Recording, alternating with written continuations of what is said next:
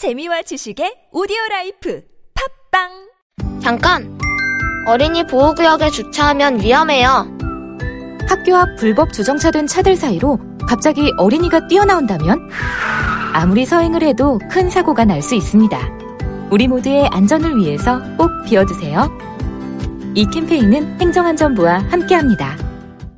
아이비 커큐민 285 강황 카레 먹으면서 커큐민은 몰라? 부모님께 활력 충전. 커큐민 285. 우리 부부 피로 충전. 커큐민 285. 우리 아이 기력 충전. 커큐민 285. 부모님께 활력 충전. 커큐민 285. 우리 부부 피로 충전. 커큐민 285. 우리 아이 기력 충전. 커큐민 285. 검색창에 커큐민 285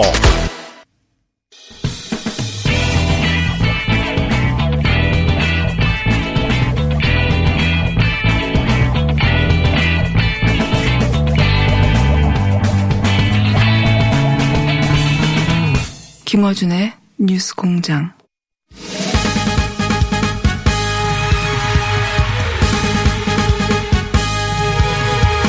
천태만상 인간 세상 사는 법도 가지가지 귀천이 따로나 자, 여야 3선 매치 시간입니다. 청태만상. 정청래 의원, 하태경 의원 모셨습니다. 안녕하십니까? 예, 안녕하세요. 예. 안녕하십니까. 국민의힘 전 공동대표 정청래입니다. 자, 그건 안 하셔도 될 것 같아요. 이제 이름이. 아, 다 알려졌어요? 예, 이제? 다 알려져가지고. 자, 아, 이슈들이 많은데 우선 추장관 이슈 몇 주째 하다가 이제 마무리 단계에 들어온 것 같아요. 마무리 해주시죠. 예. 음, 보통 이제 언론에서 이제 의혹 제기를 이렇게 하죠. 어, 법과 규정을 어긴, 어긴 거 아니냐. 근데 그러면 거기에 대해서 클리어하게 좀 되면 마무리를 해야 되는데 그 다음에는 법과 규정이 문제가 아니라 태도가 문제다. 또 이렇게 나와요. 그리고 이제 온갖 가십성 이런 게 나오다가 아, 나라를 시끄럽게 했으니까 도의적으로 책임지고 물러나라. 이제 이렇게 보통 패턴이 가는데 이번에는 국방부에서 먼저 문제 없으면 이렇게 발표를 했고 지금 이제 검찰발 기사로 어, 사전 승인이 있었다. 그러니까 법과 규정은 문제가 없었다. 이렇게 나오는데 느닷없이 어제 이제 병장의 문제가 불거져 가지고 주말입니다, 주말에. 어, 희화화되면서 마무리돼 가고 있는 이런 상황입니다. 국민의힘 계속 안 하실 거잖아, 이제. 어, 뭐 이제 지금 성과는 제가 이제 대정부 질의할 때 정경두 장관이 그 4일 병원 갔는데 그 19일 병 가 준 것은 음, 잘못됐다라는 답변을 했죠. 그 순간에. 그건 이제. 국방부가 잘못했다면 잘못한 거지. 추미애 장관이 잘못한 건 아니잖아요. 국방부 만약에 장관이- 그렇다 하더라도. 예, 그러니까 그, 사, 그 휴가 준 건 잘못됐다. 기본적으로 답변이 나와서 일단 뭐 검찰 그 특, 휴가 문제는 이제 검찰 수사를 좀 지켜봤으면 좋겠다 음. 하는 게 제 생각이고 일단 뭐 오늘은 당장 추석 앞두고 이제 추경 문제가 있기 때문에 음. 좀 민생 문제로 좀 돌아가서 여야가 머리를 맞댔으면 좋겠다. 저도 대정부 질문한 거 하나 좀 얘기 좀 할게요. 그동안 나경원 전 의원 수사라든가 윤석열 총장 장모 수사를 안 해가지고 저는 추미애 장관이 압력을 넣어서 안 하는 줄 알았더니 압력을 넣은 바는 없다. 그래서 이제 재배당 돼서 이제 지금 사건을 가고 있는데 그거는 제가 좀 부각시킨 것 같아요. 언론은 관심 없는 거예요. 본인들 자랑은 그만하시고요. 예. 그러면 수장관 이야기는 이걸로 끝내는 걸 합니까? 예. 뭐 검찰 우리- 수사 우리 사이에는 끝냅시다. 아니, 우리 국- 사이에 근데 아니 국민의힘에는 이거 해가지고 손해만 봤어요. 지지율 반사 이익이 아니라 반사 피해를 봤어. 뭐 민주당도 이득 본 건 없는 것 같아요. 아니 어쨌든 너무 시끄럽게 했어요 국민의당이. 민주당도 뭐 지지율이 그 덕분에 오른 건 아니고 예 덕본 건 없는데 추 장관이 자꾸 매를 벌잖아요. 좀 그건 당내에서도 문제 제기 나왔잖아요. 뭐 아무튼 입이 좀 너무 좀 경박하고 막말하고 뭐 이런 부분은 당내에서 좀 자제를 좀 시킬 아니, 필요가 있을 그렇게 것 같아요. 생각하지 않고요. 추미애 장관이 따박따박 음, 소신 있게 당당하게 어, 자기 방어를 잘했다 이렇게 생각합니다. 어쨌든 뭐 끝입니다. 그렇게 그렇게 계속 생각하십시오. 각자 각자 생각을 그냥 유지하는 것으로 마무리되는 것 같습니다. 아니 국회 항상 싸울 수는 없잖아. 좀 생산적인 것도 해야지. 이제. 싸울만 하면 또 계속 싸우는데 요거는 이제 거의 끝났다고 보시는 거죠 이제. 뭐 언론에서야 뭐 더 팔지 모르겠는데. 예. 아 그래요? 예. 국민의힘에서는 요건 요, 요 정도로 마무리하는 것으로 대체적인 분위기가 그러니까 추석? 전에는 더 이상 아, 할 추석 게, 전에는 더 이상 할 게 없고, 이거 했다가 지지율도 손해를 보고 이익도 못 보고, 어, 내부적으로는 음, 자기 반성이 좀 있는, 있지 않을까 이런 생각을 합니다. 자기 반성이 있죠. 괜히 했다. 괜히 했다. 반성이 없지는 않죠. 왜냐하면 좀 초점을 음. 좀더 분명히 해서 했어야 됐다. 그러니까 건드리지 말았어야 됐다가 아니라 음. 좀 산만했다. 뭐 이런 이런 문제 좀것 원래. 총알이 없는데 그냥 총을 쏠려 하다 보니까 빈 총을 계속 쏜 거예요, 지금. 아, 이 정도로 하죠, 그냥. 네, 합시다. 더 나올 내용이 없기 때문에. 추경 얘기하셔서 추경 본회의가 오늘 아닙니까? 오늘인데요. 예. 음, 오늘 2시에 예정돼 있는데 이제 보통 국회에서는 이런 거 보고 전문 용어로 대기 탄다고 그러거든요. 대기 탄다. 예. 2시에 딱 열리면 좋- 좋은데 그러지 않고 계속 이제 어, 막판 협상이 있기 때문에 어, 저희들은 이제 대기 상태로 들어갈 것 같습니다. 어, 원내대표 간에 합의가 안 되는 대목이 있나 보죠, 아직? 아니 저하고 정청래 의원이 협상을 했으면 금방 타결되고 그렇죠. 네. 했는데 그러니까 지- 쟁점이 이제 통신비잖아요. 통신비. 지난주 저, 저 독감 백신 수용을 하자 야당 의견 이런 건 통크게 수용하자 저는 굉장히 좋은 의견이라고 보고 근데 그게 타협이 왜 안 됩니까? 그 말씀 좀. 아, 그래서. 제가 네. 개인적인 의견으로 원내 지도부한테 얘기를 했어요. 예, 예, 예. 어, 야당이 얘기하는 독감 백신 이거를 좀 해주고 음. 그러니까 한 천억 정도 되는 것 같아요. 독감 백신 비용은 어, 비용 이렇게 추가 맞아요. 훨씬 거. 싸요. 어, 국민의힘 통신비에서 많이 남아요. 그러니까 다른 것도. 국민의힘에서 주장하는 거대로 하더라도 음, 적으면 천억, 많으면 이천억 정도 되는 것 같아요. 그리고 음. 그러면 통신비로 좀 이렇게 치고받고 하면 그렇게 해서 어, 해야 통과가 되지 않겠느냐 음. 이렇게 얘기를 제가 했는데 저의 의견이 암암리에 지금 투입되고 있는 것 같습니다. 아, 그럼 다행이다. 그러니까 저희들 대안이 사실 합리적. 반영되고 있는 것 같다. 아니 이게 통신비 네. 대안 한번 들어봐서 합리적인 게 통신비가 2만 원씩 한 5천만 원 대략 1조 가량 되잖아요. 네. 그러면 독감 백신 하는 게 아까 얘기한 천억, 9천억이 남아요. 9천억으로 우리 대안은 이동이 줄어서 택시 기사분들이 너무 힘들다. 음. 그래서 개인 택시 기사만 지금 지원하기로 했는데 법인 택시 기사도 지원하자. 그다음에 애들이 학교를 안 가서 어 아이 양육 비용이 더 든다. 그래서 돌봄 지원. 아이 돌봄 지- 지급을 초등학생뿐만 아니라 중고등학생도 하자. 이 정도 하면은 제가 볼 때 사실 어려운 이 코로나 때문에 어려운 분들한테 좀 더 많은 지원을 하자는 취지에 맞기 때문에 요런 요걸로 막 그냥 그러니까 타협을 보죠. 아니 야당인데 어떻게 야당 안을 저보다 몰라요. 제가 최초로 야당 대변인을 좀 한번 해줄게요. 내가 이거 우리 간사랑 이야기해서 들은 주장한. 게 이런 거예요. 어, 독감 백신 있잖아. 3천만 도주 분량, 분량을 전체 무리할 경우 최소 1천억에서 최대 2천억이 들어간다. 라고 지금 국민의힘에서 주장하고 있고 초등학생 돌봄 은 그냥 뭐 조사 없이 그냥 줄 수 있잖아요. 20만 원. 그러지 말고 중고생까지 해서 그 얘기 5천억 내가 예산이 더. 들어가라. 그리고 법인 택시도 천억대 투- 투여해라. 이렇게 보면 꼼꼼하게 공부하니까 칭찬 해줘야 돼요. 네. 아주 이게 아주 이제. 국민의힘 입장인데 네. 어, 제가 봤을 때 이것이 전부 100% 받아들여질 일은 없고 여기서 이제 절충안을 하면서 음. 어, 이렇게 협상을 하게 될 것 같아요. 근데 이제 여당에서 통신비 철회만 하더라도 굉장히 큰 어, 양보죠. 철회는 못하지 그건.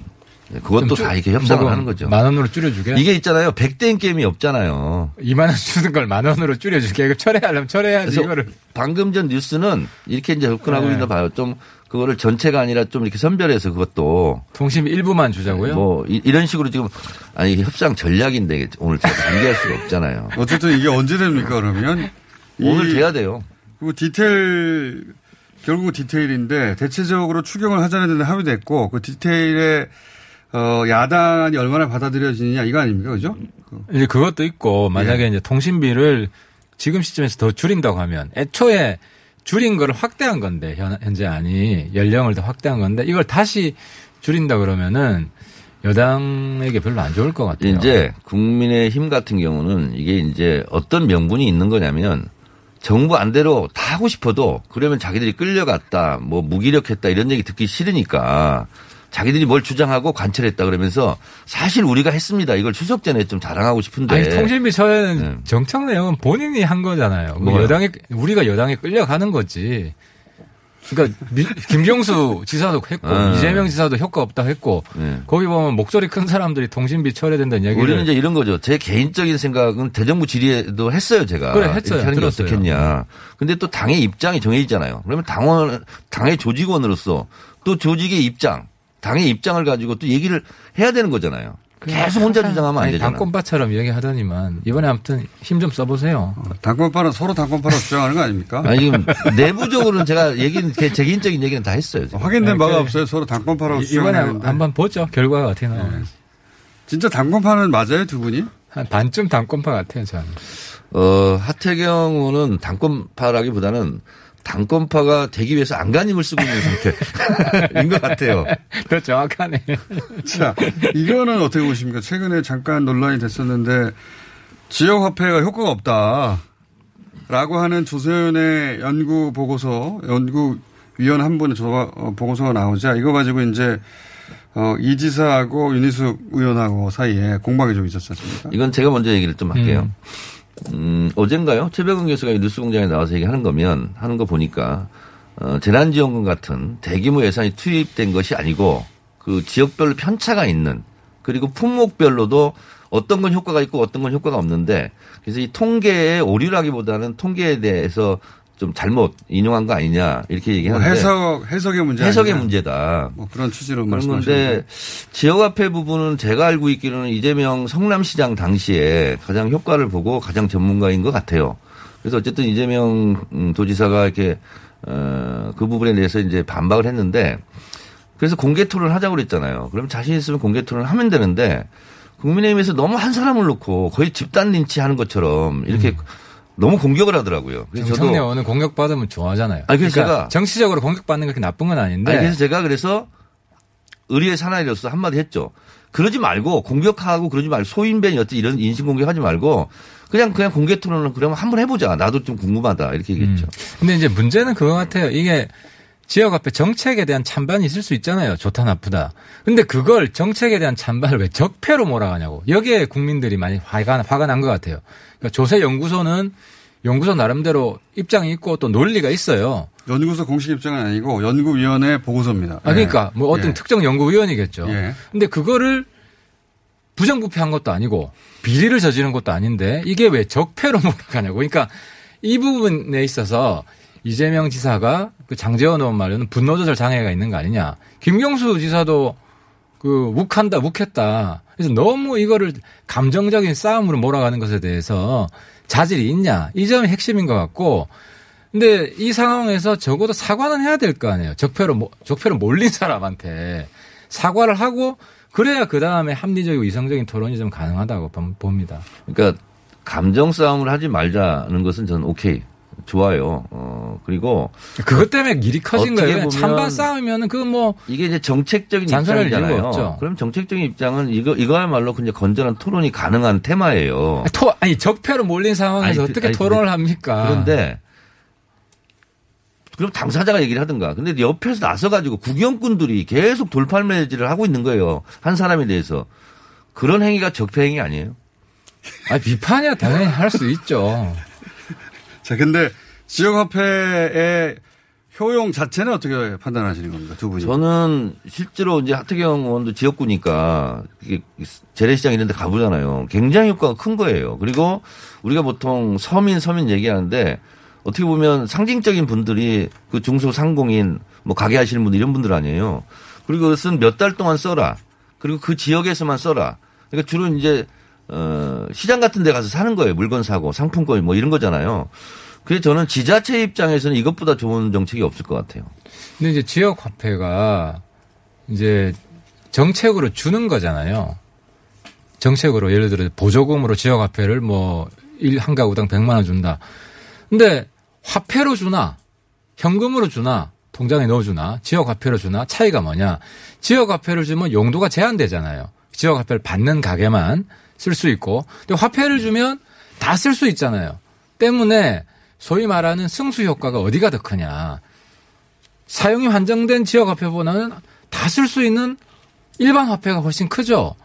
그래서 지역 화폐는 어쨌든 돈이기 때문에 실제 화폐 이게 플러스 알파가 되는 게 아니잖아요.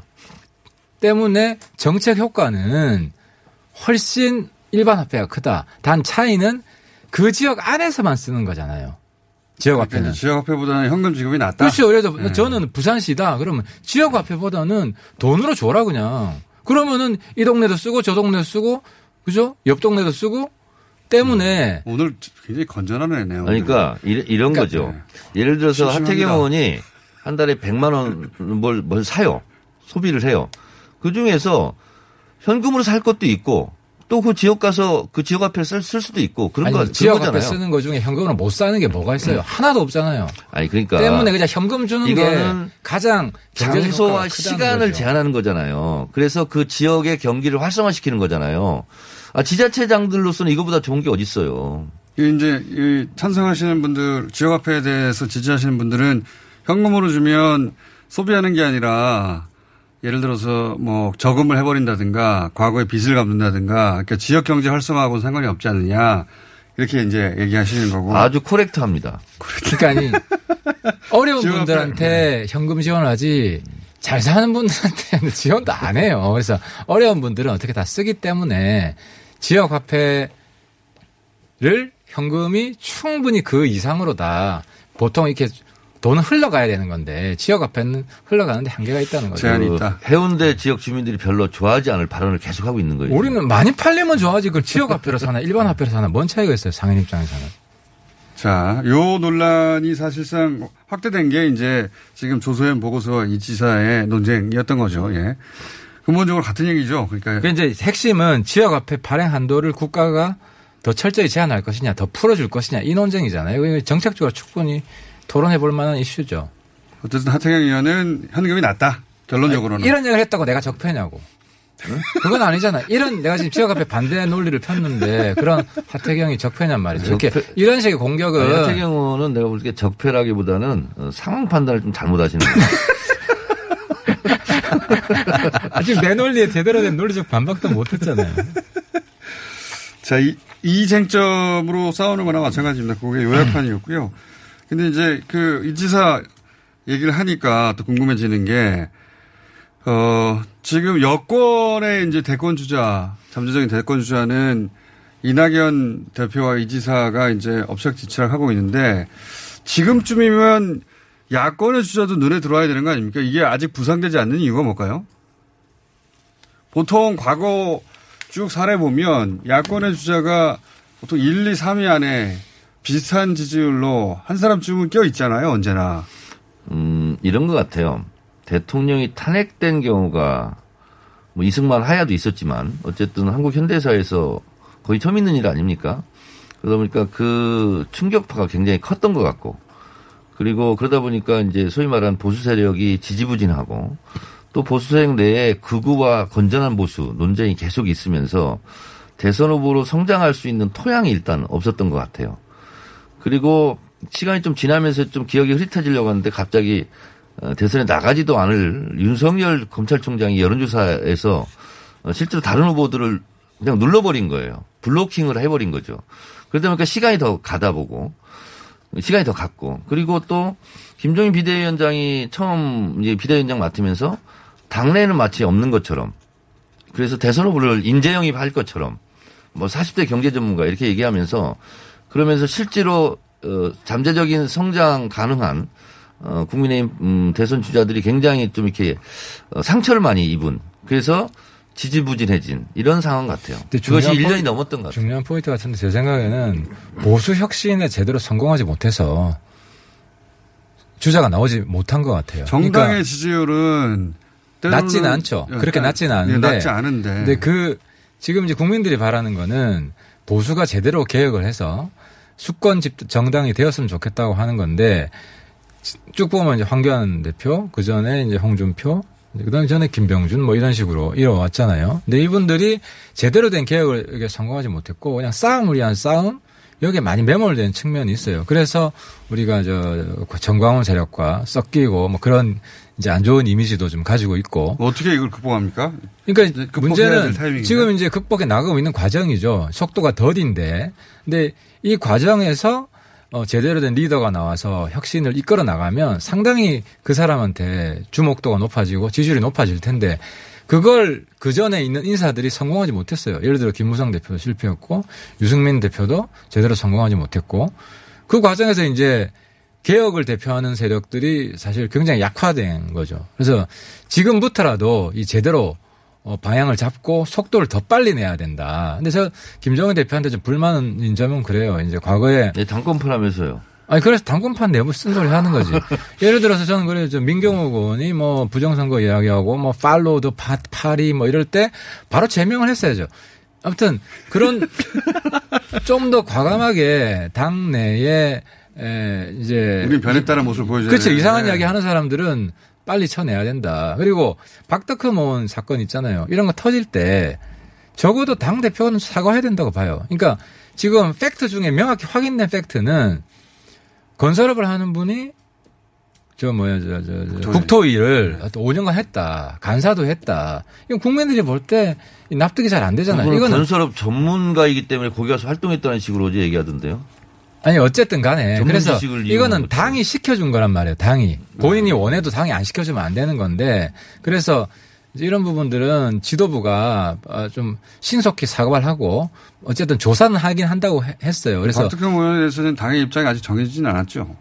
일단 조사 특위를 구성하기로 했죠. 근데 긴급 조사위원회를 꾸린다고 그러는데 긴급하게 할 거는 긴급 조사위가 아니라 긴급 제명, 긴급 징계 뭐 이런 거 이런 걸 해야지 긴급하게 그러니까. 제명을 하면 아니 조사를 하는데 왜 긴급하게 해요? 아니 제명을 한 하면 조사를 할 수가. 없잖아요. 우리 당 사람이어야지. 음. 그래도 이제 자료 제출도 요구를 하고 그래서 그 당내에서 기본적인 절차는 필요해요. 나는 이제 의원 같은 경우도 음. 저 양반이 왜 갑자기 잘렸지? 당내 구체적인 이유가 없잖아요. 그냥 언론에서 시끄럽게 하니까 잘리고 이런 거는 당내에서 나중에 큰 문제가 돼요. 누가 여론에 정청래 여론에 확 몰리면 갑자기 잘라버리고. 그러니까 최소한의 절차는 밟고 아니, 문서로 그- 적어도 문서로 발-. 제명 이유는 국민들한테 알려야 되는데 문서도 존재하지. 않잖아요. 당 개혁 막 얘기하다가 막 박덕흠 의원까지 나왔는데 그 대목에서 한 말씀 드린다면 어, 국민의힘은 이런 걸 잘해야 돼요. 예를 들어서 10월 3일 개천절 집회를 지금 집회 신고가 800건이래요. 경찰이 불한다고 그랬는데 그건 국민의힘 대표가 나서서 열지 마라. 지난번 8.15때 이렇게 피해를 주고 지금 그래서 다시 추경까지 하고 있는 이런 상황인데 절대 열지 마라. 이런 단호한 입장 이런 걸 해야 되고요. 또 하나는 지금 이제 박덕흠 의원 서로에게 얘기 충고 시간입니까? 네, 잘 어, 해주셨는데 김- 김종인 대표가 그건 열지 마라고 했고 예를 더 들면- 나아가서 다 잡아 넣어라 해야지. 예를 들면 박덕흠 의원 같은 경우도 소명이 되기 전까지 어? 당분간 뭐 국회에 나오지 마라. 예를 들면 이런 강력한 조치를 하지 않고 지지부진한 게 왜 그러냐면 미련 때문에 그래요. 예를 들면 전광훈 그 집회 이런- 이런 분들 같은 경우도 잘라내면 당장 지지율이 떨어질 것 같거든. 그 미련 때문에 못하는 거예요. 그래서 제가 봤을 때 그런 상황에서는 대선 주자가 크기가 어렵다. 왜냐하면 자꾸 그런 사람하고 같이 이렇게 그런 세력가 어울려 있다 보면 거기서 내부 논쟁만 하다가 시간 가요. 그래서 내부 절연할 논쟁은- 것은 빨리 절연하는 게 그러니까 내부. 논쟁을 활성화할 필요가 있는데 어쨌든 당 대표가 김정은 비대위원장이 그 극단적인 세력, 그 세력과는 좀더 어, 강력하게 단절하는 조치가 필요하다. 그 부분은 저 동의해요. 그리고 예를 들면 우리가 아까 정책 얘기 많이 했는데 강령에 기본소득을 넣었다면서요. 그럼 기본소득은 보편적 복지의 가장 센 정책이에요. 그러면 지금까지 우리가 보편적 복지에 반했던 뭐 예를 들면 무상급식 반대라든가 이런 부분에 대해서는 반성한다. 그리고 앞으로 이런 일이 없을 것이다. 그리고 이런 법을 통해서 우리는 어, 기본소득 정책에 접근해 나갈 것이다. 근데 재원은 어떻게 할 것이냐. 이런 것도 지금 뭐 그냥 흐지부지 돼 버렸잖아요. 그래서 왜냐하면 이 정강 정책이 아직 그 당내에 온전한 합의가 다 이루어진 게 아닌 상황 아닙니까 아직은? 그래서 노- 내부적으로 그거 가지고 찬성 반대가 지금 극심하게 음, 기본소득은 통과됐고요. 네. 어, 추가로 지금 계속 정강 정책 하고 있죠. 근데 지금 국민의힘 체질상 보편적 복지 기본소득 이것을 받아들일 정도의 준비는 안 돼 있다고 봐요. 수용을 했어요. 물론 내부 반대가 있긴 한데, 네. 근데 이제 내부 반대하는 사람들도 이번에 어쨌든 이견 없이 통과된 거죠. 하태경 의원은 이제 당권파가 되려고 하기 때문에 당의 주류 방침을 쉽게 쉽게 수용하는데 그러지 못한 분들도 많이 있잖아요, 솔직히. 아, 이거 민주당도 마찬가지지. 그러니까 이거는 이견은 항상 소수파는 있는 거고. 근데 문제는 이것 때문에 우리가 치열하게 내부에서 싸움을 하진 않았잖아요. 그리고 광주 가서 무릎 사과 했으면 광주 관련법 화끈하게 우리 통과시키자 찬성한다 이렇게 입장 표명을 하란 말이에요. 반대하는 게 있어요. 입장 표명을 안 하잖아요 지금. 서로 애틋한 충고가 오가고 있고요. 마지막으로 충고를 하면서 나름대로 숨은 공격이 있죠. 굉장히 애틋한 장면들이 연출되고 있습니다. 자, 마지막으로 그 대선 주자 얘기 나와서 하는 이야기인데 어 내년 보궐 서울시장 선거가 대단히 중요한 선거 아닙니까? 대선까지 그렇죠. 가기 전까지. 근데 이제 그 여당에서는 그 이름들이 거론이 되는데 지금 미, 어, 국민의힘에서는 아직 이름이 구체적으로 거론이 잘 안 되고 있는데 이름은 많이 거론되고 있죠. 여러 가지 여러 후보들 이름이 언론에 보면 나오고 있고. 그건 거론이 아니라요. 거론 시키려고 노력하고 있는. 아니 근데 민주당에도 누가 출마하겠다고 선언한 사람은 아무도 없잖아요. 아직 없죠. 없죠. 예, 네, 선언은 그러니까. 안 했지만 이제 물밑에서 움직이는 사람들이 누구다 하는 게 이제 나오는데. 아, 우리도 많아요. 아, 그래요? 물밑에서. 장재원 아니, 의원 일단 네. 움직이는 거 아닙니까? 장재원은 부산. 아, 부산에서 움직이는 아, 것이고, 아, 아. 예. 서울은 누가 움직이고 있습니까? 이- 알려드리려고. 아니 뭐 제가 뭐 이름을 뭐 언론 보면 다 나오고요. 근데 이제 그 관건은 이제 안철수 대표 같아요. 그러면 서로, 서로 그 후보가 나오면 우리가 좀, 어, 뭐랄까, 신경 쓰인다 하는 후보가 있나요? 여당에서, 야당에서 나온 저 후보가 나오면 좀 신경 쓸 것 같다. 아직 신경 쓰일 만한 사람은 없고요. 예를 들어서 안철수 전 대표 같은 경우도 이제 예를 들면 뭐 후보 연대라든지 이렇게 나올 수도 있잖아요. 근데 그분은 지난번 서울시장 나와서 졌잖아요. 저희로서는 좀 편한 상대가 아닐까 그런 생각이 드는데요.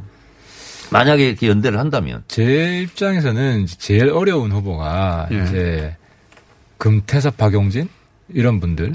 그러니까 이제 오히려 보수표를 가져갈 사람. 예를 들어 이제 그쪽이 단결한다면 나오길 기대하는 사람? 단결한다면 아니고 그런 건 아니고. 그러니까 그쪽 예를 들어 소위 말하는 친문, 강경 친문 이런 색깔이 강한 사람은 오히려 우리 입장에서는 편할 수가 있어요. 이제 중도표가 이제 이반될 수 있기 때문에. 그래서 어차피 선거라는 건 1대1 싸움이고 중간표를 누가 가져가냐 문제이기 때문에 그래서 저희 당에서도 서울시장, 부산시장 후보의 제일 기준은 개혁성과 확장성.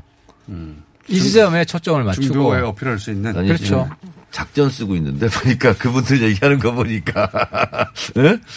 근데 이제 제가 봤을 때는 어, 제가 이제 안철수 전 대표를 얘기했는데 그분은 이제 사실은 대선에 염두에 두고 있는 분 아니에요. 지난번에 이제 서울시장도 나오고 그랬지만 근데 이번에는 본인이 어떻게 결정할지 전 궁금하기도 해요. 사실은 국민의힘과 합칠 것인가 안 합칠 것인가. 가능성이 있나요? 서울시장으로 나갈 건가 대선을 보고 네. 뛸 것인가.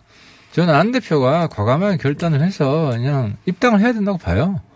여기 있어서 무슨 합당해야 뭐 된다, 입당이라기보단. 차라리 그냥 입- 화끈하게 입당하는 게 낫죠. 아니 그렇게 하려고 당을 국민의 힘으로 진 거 아니에요 지금.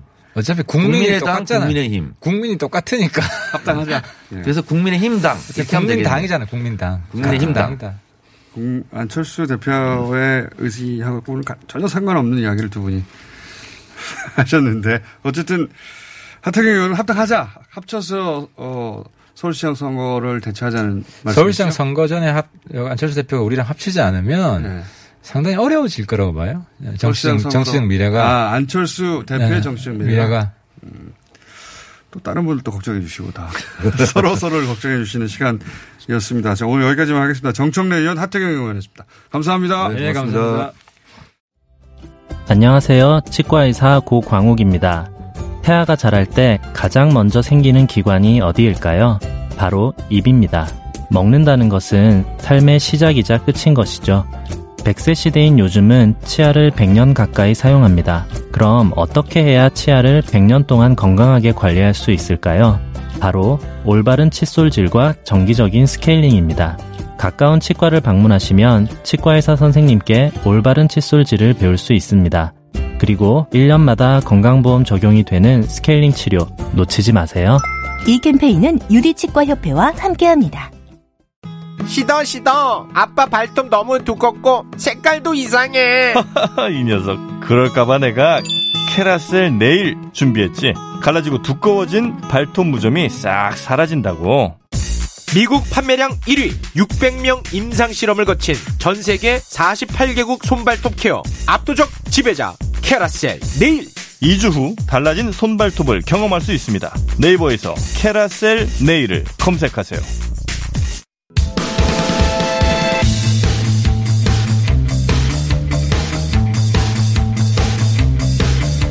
자, 오늘은 평상시보다 약 3분 정도 더 길게 준비했습니다. 길어봐야 3분. 뭐 이런 단입니다. 스포츠 공장. 한준희, 박문성 두 분 나오셨고요. 네, 안녕하세요. 박동희, 이상우 두 분 나오셨습니다. 안녕하세요. 네, 안녕하세요. 아, 자, 어, 스포츠. 굉장히 짧아요, 시간이. 예, 한 사람 앞에 한 두 번 정도 발언하면 끝납니다. 자. 어, 이번 주 가장 핫한 건 손흥민 선수 한 경기 네 골이죠. 예. 그래서 축구 이야기 먼저 시작해 보겠습니다. 어, 손흥민 선수가 한 경기 네 골을 넣은 거는 처음인데 이제 이 주제로 이제 어디까지 갈 거냐면 우리 선수들이 해외 리그에서 남긴 의미 있는 기록들 이걸 짚어보려고 합니다. 우선 어, 우리 선수가 해외 축구 리그에서 한 경기 네골 넣은 적은 없죠. 아시아 선수 EPL 최초죠. EPL 최초기도 네. 하지만 다른 리그에서 없지 않습니까? 없죠. 유럽 5대 리그에서 네. 우리나라 선수뿐만이 아니라 아시아 전체 선수 최초입니다. 차범근 선수도 하지 못한. 없었어요. 어, 네. 대단한 겁니다. 유일한 겁니다 지금. 예. 그러면 EPL 역사 전체를 통틀어서 한 경기에 네골 넣은 사람은요? 아, 그런 사람은 많죠. 어, 그러니까 EPL이 새로 이제 성립된 90년대 초반 그, 그 이전까지로 거슬러 올라가면은 더 많을 수 있고, 예. 그 EPL 성립 이후에도 지금 뭐 28호라고 하지 않습니까? 28호. 네네. 예. 그 28번째고요. 네. 네골 이상 넣은 선수가 예. 다섯 골을 넣은 선수가 최고 기록인데 그게 다섯 명밖에 없어요. 아, 한 골 더 넣었어야 되네, 그러면. 부족했네, 손흥민 선수. 예. 네, 어마어마한 기록이죠. 네. 네골 어마어마한 거죠, 사실. 예. 저도 세 골까지 들어가는 거 보고 EPL 정규리그에서 헤트트릭은 또 처음이잖아요. 네, 그래서 네. 야, 다 했다 싶은데도 한골 더 넣더라고. 그러, 다 보니까 욕심이 나가지고 한 골더 넣지, 놓친 거 있잖아요. 있었어요. 한, 한, 한 번 정도 놓친 거 있었어요. 인간미가 있어야죠. 프리미어리그가 1992년에 재출범했으니까 28년 된 거거든요. 네. 그런데 28명밖에 없다라고 하는 거니까 정말 희귀한 기록이긴 합니다. 네. 근데 이게 포트트릭이라고는 듣도 보도 못한 용어가 언론에도 등장하던데 포트트릭이라는 용어는 없잖아요. 아, 그거는 한국 용어입니다. 네. 콩글리시죠. 네, 우리 네. 용어입니다. 우리 처음 용어. 들어본 아니 이게 그 사람들이 농담처럼 해트트릭을 포트트릭이라고 하는 건데 그걸 실제 그 스포츠 기자들이 진짜 용어인 줄 알고 쓰더라고요. 언론 기사로. 어머? 바, 바보? 없는 용어예요. 해, 해트트릭의 해가 3이 아닌데. hat 아닙니까? 단어가 hat가 예, 단어. 모자네 모자. 네, 예. 네. 모자에서 나온 건데 해에 왜 라틴어로 세- 삼의 의미가 있나 이렇게 생각한 거가 아닐까. 근데 보면 그네골 넣었을 때는 어 뭡니까 커트러플 그것도 자주 얘기 안 하고 그냥 포골 하지 않습니까? 포골. 예, 그냥 네골 현지에서도 그냥 네골 넣었다 이렇게 그러니까 얘기하죠. 네. 헤트트릭만 따로 용어가 특별히 있고 예, 그렇습니다. 포트트랙은 없는 용어다. 자 축구에서 손흥민 선수 이 정도 기록 냈는데 야구 그 메이저 리그에 진출한 우리 선수들 중에 이 압도적인 기록이라고 할 만한 게 있습니까? 음, 아까 아시아인 최초라고 얘기를 했지 않습니까? 네. 제가 지금 거론할 기록은 5대양 6대주. 전 우주를 통틀어 한 번밖에 나오지 않은 기록입니다. 이게 뭐냐? 저, 우리 메? 예, 메이저리그 아시안 투수 최다승 이 박찬호 선수로 유명한데 이 박찬호 선수가 1999년 4월 23일 날 만홈런이 나오기 힘들잖아요. 그것도 한 이닝에서 두 번 나오기가 힘든데 거기다 한 타자한테 한 타자가 또한 이닝에 만홈런 치는 건 더 희귀한데 맞은 투수가 또 한 투수예요. 이게 뭐냐? 박찬호 선수가 이 샌루이스 카디널스의 페르난도 타티스라는 선수한테 한 이닝에 만 홈런 무려 두 방이나 맞았습니다.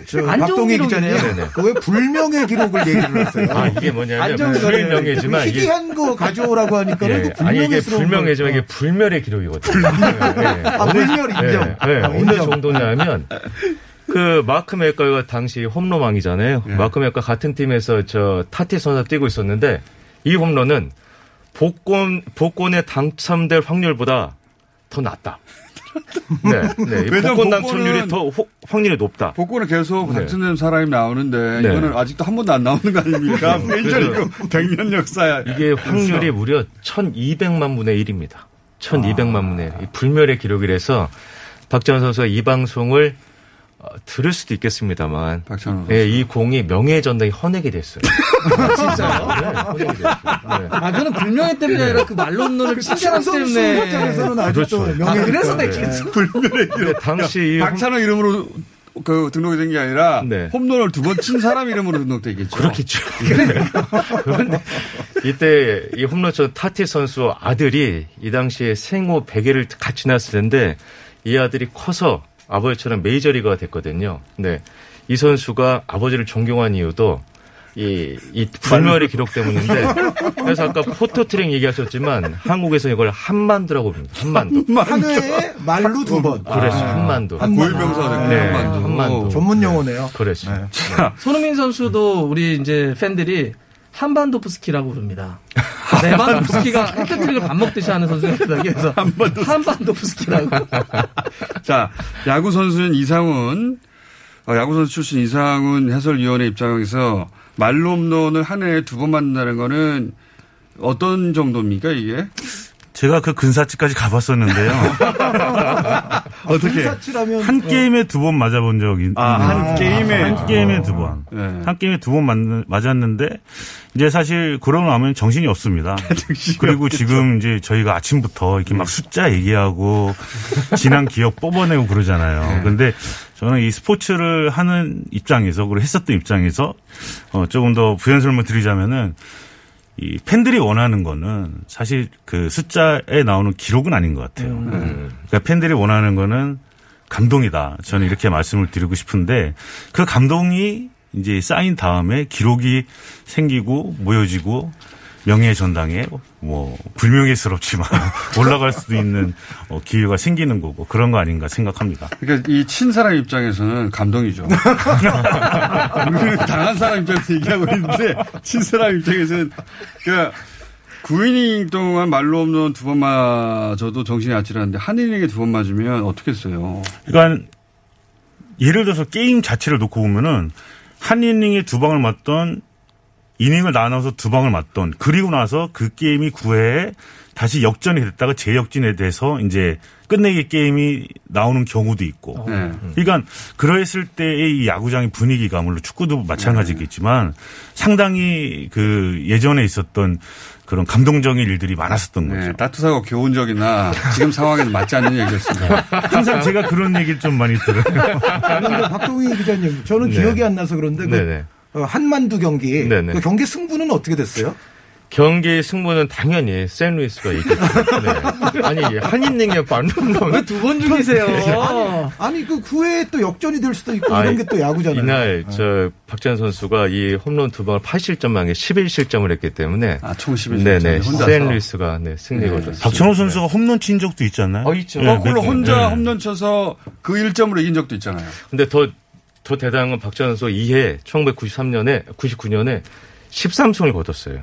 예. 13승. 그리고 그 다음에 최고의 성적을 냈기 때문에 이게 본인에게서는 교훈이 됐던 거죠. 갑자기 실드를 치세요. 들을까봐. 들을까봐. 축구에서는 없습니까? 그런 우리 선수들이 남긴 기록들? 아, 뭐, 우리 선수들이 남긴 특히 이제 해외에서의 기록은 예. 대부분은 여태까지 이제 차범근 선수라든지 박지성 선수가 보유하고 있었죠. 네. 대부분의 명예로운 기록들을. 그런데 네. 제가 봤을 때는 제가 이제 한 두어 달 전에 왜 차범근이 나요, 박지성이 나요, 손흥민이 나요 이거 할때 예. 저는 많은 핍박과 압제 속에서도 예. 손흥민이 낫다를 제가 유일하게 또 주장한 사람 아닙니까? 네. 어떻게 보면 이제 두 달 앞을 미리 내다봤다 이렇게 볼 수가 있는데 많은 그 우리 선수들의 어떤 그 유럽파 이른바 기록들도 예. 앞으로는 저는 손흥민 선수가 거의 다 가져갈 것이다. 어, 라고 생각을 합니다. 벌써 젊은 나이에 사실 차범근 그 선수 시절에 남겼던 기록에 도달했죠. 동률로. 어, 그러니까 예를 예. 들어 박지성 선수는 이런 기록이 있었잖아요. 어, 아시아 선수로 최초로 챔피언스리그 결승전 출전. 예. 근데 그것도 손흥민 선수가 도달을 했죠. 예. 어, 그리고 예를 들어 EPL 이제 아시아 선수 최다 출전 같은 거는 뭐 요시 베나윤, 기성용 선수가 지금 손흥민 선수보다 앞서 있거든요. 예. 그런데 올 시즌이 끝날 때쯤 보면 아마 손흥민 선수가 베나윤이라든가 기성용 선수 기록을 또 능가할 수가 있어요. 그리고 네. 차범근 선수의 121골 같은 경우는 이미 지금 손흥민 선수가 138골입니다. 예. 아, 그래서 앞으로는 거의 모든 기록이 손흥민 선수의 것이 되지 않느냐라는 생각을 하고 있습니다. 저는 이제 그 우리 차범근, 박지성, 손흥민 이렇게 듣고 보면 확실히 이렇게 역사의 순차적인 흐름이 있는 것 같아요. 그러니까 차범은 예. 확실히 길을 열었던 사람이죠. 그러니까 네. 당대에 누구도 하지 못했던 당시에 외국인 선수 최다골을 10년 정도 보유했던 사람. 그러니까요. 그러니까 예. 문을 열었고 그 문을 열어놓으니까 박지성 선수가 맨유라고 하는 팀에 가가지고 정말 하- 아시아 선수는 생각지도 못했던 유럽 챔피언스를 결승전에 막 뛰고 그러면서 트로피도 들어올리고 예. 그렇게 했더니 손흥민 빈 선수가 경기에서는 졌어요. 네, 그렇죠. 못뛴 경기 우승했죠. 못뛴 경기에서. 최초 어쨌든 선발 출전을 예. 했었고 그렇게 닦아놓은 길에서 손흥민 선수의 지금 느낌은 뭐냐면 이제는 우리가 팀 원의 한 명이 아니라 진짜 팀을 끌어가는 선수가 나오더라는 거예요. 그래서 아, 차부, 네. 그 박지성까지는 구성원이었지 그런 팀 느낌이 전체를. 좌우하진 못했는데 완전한 에이스. 어, 손흥민 선수는. 에이스가 됐다. 네. 그렇게 따지면 이미 야구는 에이스가 나왔죠. 투수가 에이스 아닙니까 원래 팀에서? 네. 박찬호. 네, 박찬호. 음, 네. 팀의 승패는 투수 노름 아닙니까 실제? 한 이- 기본적으로 한 60% 70%는 네. 잡고 들어가는 거죠 투수가. 그 유현진, 김강현 선수가 지난 경기에서는 그다지 20초밖에 안 남았네. 이제 시작한 거 아닌가요? 이제 막 시작했는데 김강현 선수 왜 사실점을 냈습니까 이번에는? 근데 제, 저는요, 그 합쳐서 말씀드리면, 네. 6이닝 2실점, 5, 어, 5와 3분의 1이닝 4실점. 네. 저는 괜찮은. 그 정도면 괜찮다. 예, 좋은 피치라고 보고 있거든요. 네. 근데 이제 승을 못 올렸으니까, 음. 거기에 아쉬운 대한 것이지. 아쉬운 거죠. 그 정도면 나쁜 게 아니다. 네, 절대. 나쁜 게 아니죠. 좋은 거죠. 자, 이 시간을 늘려달라는 얘기들이 있어요. 사람들이. 그럴 수는 없습니다. 여기까지 하겠습니다. 네 분이었습니다. 감사합니다. 안녕.